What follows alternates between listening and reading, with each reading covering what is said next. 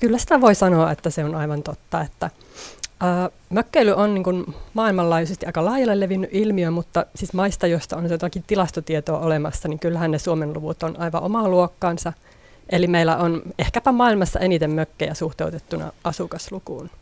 Miten tuoreesta ilmiöstä on kyse, jos miettii, että kun mennään tästä aikaa taaksepäin, niin suurin osa suomalaista asui mökissä. Ei ollut vapaa-aikaa, mitä käyttää jossain muualla kuin siinä omassa mökissä.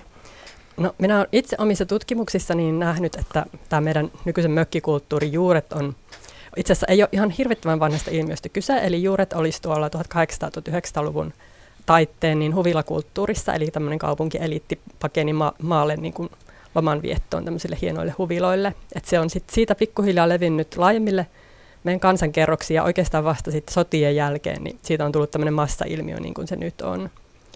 Niin se alkupään mökkeily oli semmoista Suomisen perhe muuttaa maalle henkistä, että koko kaupunkiasunto pakataan mukaan ja lähdetään, lähdetään sinne kesäasunnolle.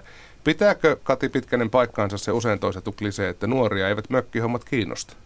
No Tämä on tosi kiinnostava kysymys, että näinhän usein väitetään ja etenkin näin kesän kynnyksellä niin spekuloidaan kovasti, että kyllä se meidän mökkikulttuuri kuolee, kun ei niitä teinejä sinne mökille saa raahattua. Ja sitten olen itse tätä tarkastellut joitakin vuosia sitten yhdessä tutkimuksessa ja sitten viime vuonna ilmestyi myös saaristoasianeuvottelukunnan teettämä tutkimus asiasta ja näiden molempien mukaan niin ei se oikeastaan pidä paikkaansa. Että kyllä se niin kuin mökkeily ihan samalla tavalla kiinnostaa meidän nuoria ja sitä kautta voisi väittää, että kyllä se mökkeilyasema niin kuin säilyisi vahvana myös tulevaisuudessa. Että itse on tarkastellut muun muassa myös sitä, että niin kuin väitetään usein, että nuoria ei esimerkiksi kiinnosta semmoiset vaatimattomat tönöt siellä, siellä maaseudulla ja järvien rannoilla, mutta omassa tutkimuksessa havaitsi, että ei ne nuoret kaipaa yhtään enempää mukavuuksia, ne ei kaipaa mitään luksusmökkejä tai mitään erikoisia aktiviteetteja, vaan niin kuin heitä motivoi hyvin samantyyppiset asiat kuin vanhempiakin ikäpolvia, eli sinne halutaan luonnon rauhaan ja viettämään aikaa perheen kanssa, mutta myös se semmoinen yhteys semmoisen suvun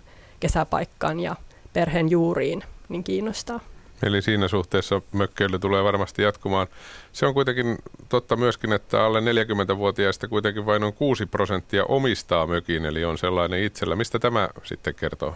No se kertoo vain sitä omistuspohjasta, eli mökkeily on hyvin semmoinen elämänvaiheisiin sidottu ilmiö, että se niin mökin hankinta tapahtuu siinä vaiheessa, kun on ehkä hankittu ne kaikki muut niin kuin elämän perusasiat, eli on, on perhe ja on vakituinen asunto, auto, koira, muuta. Et siinä vaiheessa, kun alkaa varallisuutta olla sitten sijoittaa siihen vapaa-ajan viettoon, niin sitten se tulee siinä vaiheessa ajankohtaiseksi, tai sitten meidän periminenkin menee myös usein niin, että olen, olen jo aika vanhoja siinä vaiheessa, kun ehkä vanhemmilta jää se vapaa-ajan asunto sitten niin kuin perintönä.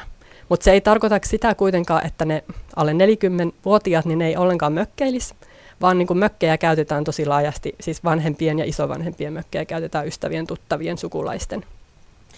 Tässä kun suuret ikäluokat vanhenevat ja omistuspohja väistämättäkin siirtyy nuoremmille sukupolville, niin minkälaisen muutoksen tämä sukupolvenvaihdos tuo tullessaan suomalaiseen mökkikulttuuriin?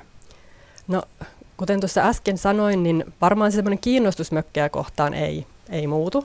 Mutta sitten jotakin semmoisia tiettyjä asioita on, jotka eroaa meidän nuorissa verrattuna vanhempiin su- sukupolviin tai ikäluokkiin. Eli meidän nuku- nykynuoret, niin ne viettää mökillä paljon en- vähemmän aikaa kuin vanhemmat ikäluokat, ja sitten heidän vapaa-ajan vietosta kilpailee huomattavasti suurempi määrä aktiviteetteja kuin ehkä aikaisempien ikäluokkien nuoruudessa.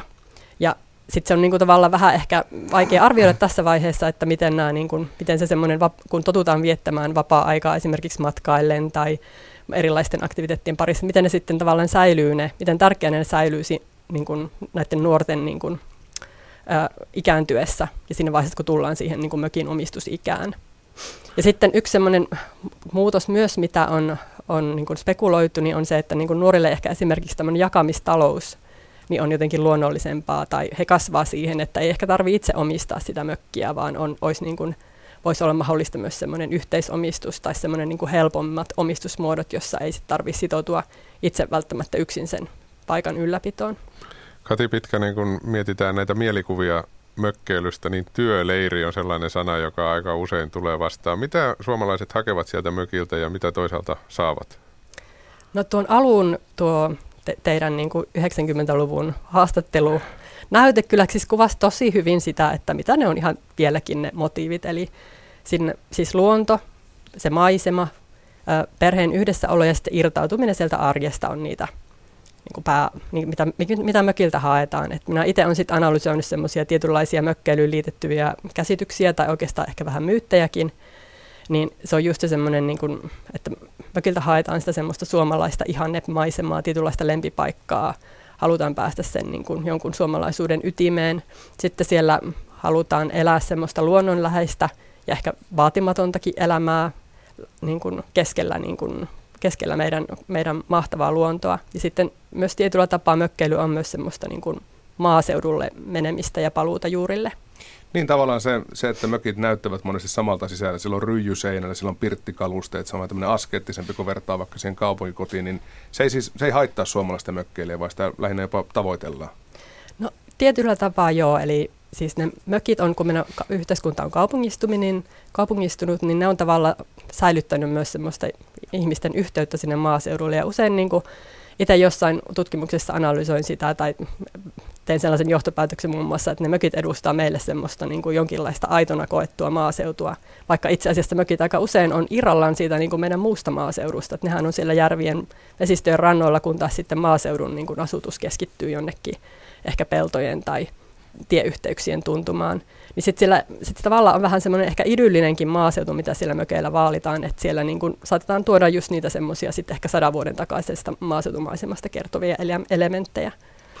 Niin, meneekö se sitten myöskin, kun mökki tuntuu olevan sellainen paikka, että siellä pidetään aika tiukasti kiinni perinteisistä sukupuolirooleista, eli työt jaetaan niin kuin ne on aina jaettu, on miesten ja naisten töitä, niin kertooko tämäkin siitä, että pidetään kiinni sitä perinteistä ja ikään kuin palataan johonkin menneeseen, vaikka näin ei välttämättä kaupungissa tehdä? No Tuota, itse pitää ensin nyt todeta, että minä en ole itse tutkinut tätä sukupuolirooliasiaa, eli vähän ehkä vaan siteraan muiden tutkimuksia.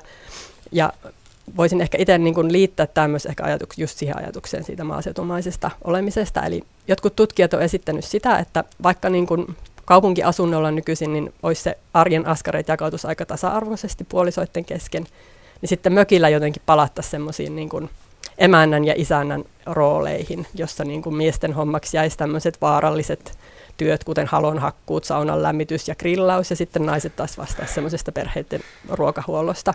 Kiinnostava oli muun muassa yksi norjalainen tutkimus, jossa kysyttiin mökin omistajilta tai mökkelijöiltä sitä, että niin kuin miten paljon ne haluaa teknologiaa, ja siinä korostui se, että niin kuin miehet ei halunnut ollenkaan mökille, että minkälaista niin kuin arkea helpottavaa teknologiaa, kun taas sitten naiset halus, mikä kertoo ehkä siitä, että naisten työksi on jäänyt se semmoinen astioiden peseminen ja muu. Niin, itse keitetyllä vedellä.